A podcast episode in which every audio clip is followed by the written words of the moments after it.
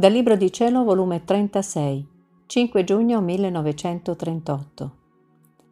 Il segno se la creatura vive nel voler divino, se sente la sua vita in se stessa e sente il suo atto operante, che è il più gran dono che fa la creatura. Accentramento di Dio e di tutte le sue opere nella creatura e della creatura in Dio. Il mio volo continua nel voler divino mi sento che vuol respirare, palpitare, muoversi e pensare in me. Mi pare che metta da parte la sua immensità, la sua altezza e profondità, la sua potenza e si impiccolisce in me per fare come faccio io. Pare che si diletta di scendere dalle sue altezze per abbassarsi in me e respirare come respiro io, palpitare e muoversi nel mio moto, mentre fuori di me resta sempre quello che è, immenso e potente, che tutto investe e circonda. Onde la mia mente, mentre volevo goderlo dentro di me per dar la mia vita e ricevere la sua, voleva pure uscire fuori di me per percorrere la sua immensità, potenza, altezza e profondità che non si trova nei confini. Che abisso di luce, in cui non si può trovare né il fondo né l'altezza né i confini. E mentre la mia mente si perdeva, il mio dolce Gesù, visitando la piccola anima mia, tutto bontà mi ha detto,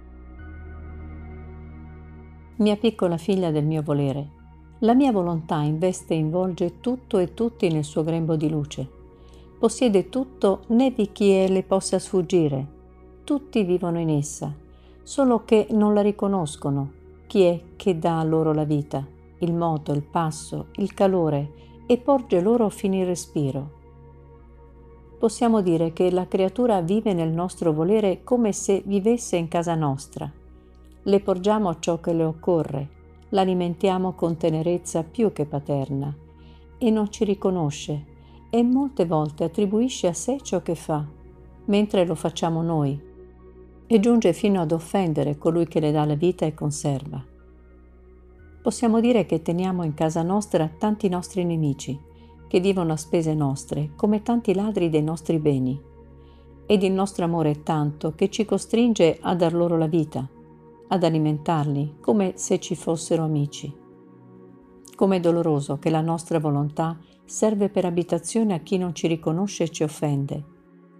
Stanno in essa per ragione di creazione, di immensità nostra, che se non ci volessero stare nel nostro volere non ci sarebbe posto per loro perché non vi è punto in cielo e in terra in cui essa non si trova.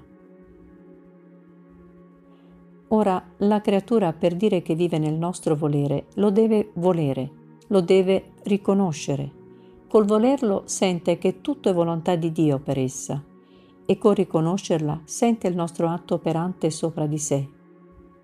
E questo è il vivere nel mio voler divino, sentire la nostra potenza operante dentro e fuori di sé e come sente che essa opera, essa opera insieme. Se sente che amiamo, ama insieme.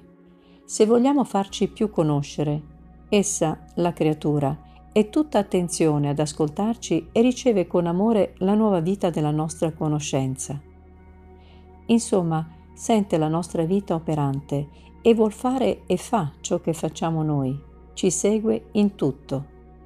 Questo è il vivere nel nostro volere, sentire la vita nostra che dà vita ad essa, sentire il nostro atto operante che si muove, respira, opera nell'essere suo.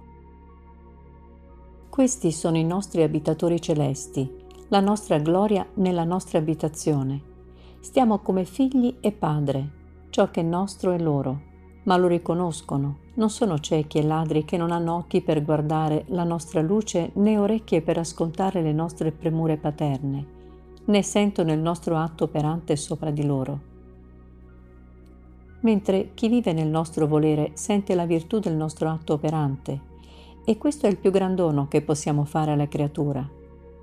Perciò sii attenta, riconosci che la tua vita viene da noi che ti diamo tutto, il respiro, il moto, per far vita insieme con te.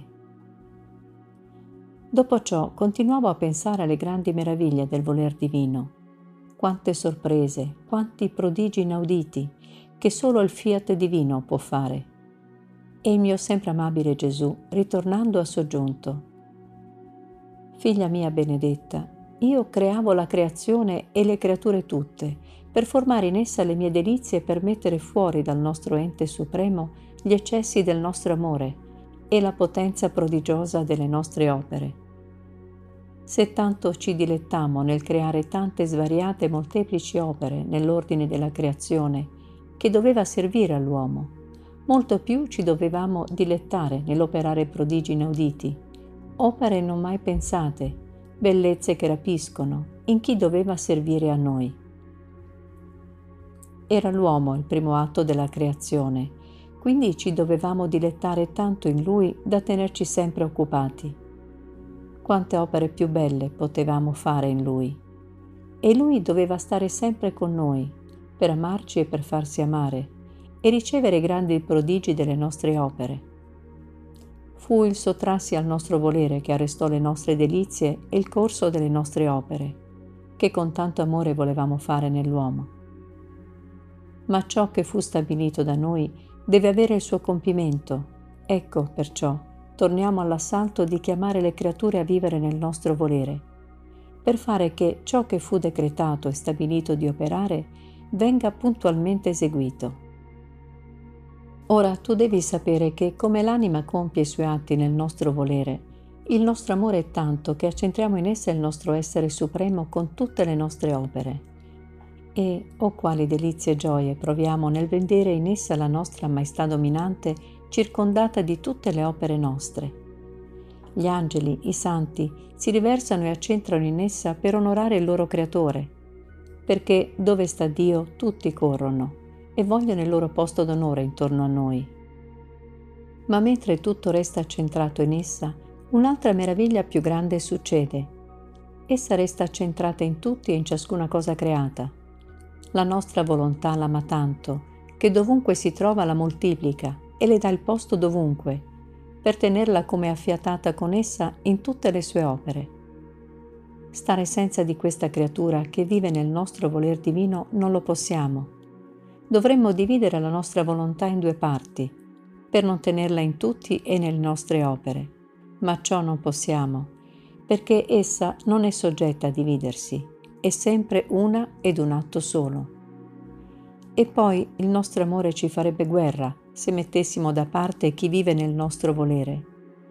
Anzi, è questa la ragione per cui la vogliamo a vivere nella nostra volontà, perché la vogliamo insieme con noi, le vogliamo far conoscere le nostre opere, vogliamo farle sentire i battiti e le note del nostro amore, affinché il nostro amore ci ami in essa.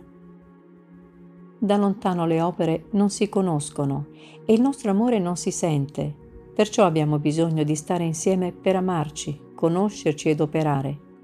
Altrimenti la creatura fa via sua e noi facciamo la nostra e restiamo privi delle nostre delizie e di poter operare quello che vogliamo, con sommo nostro dolore.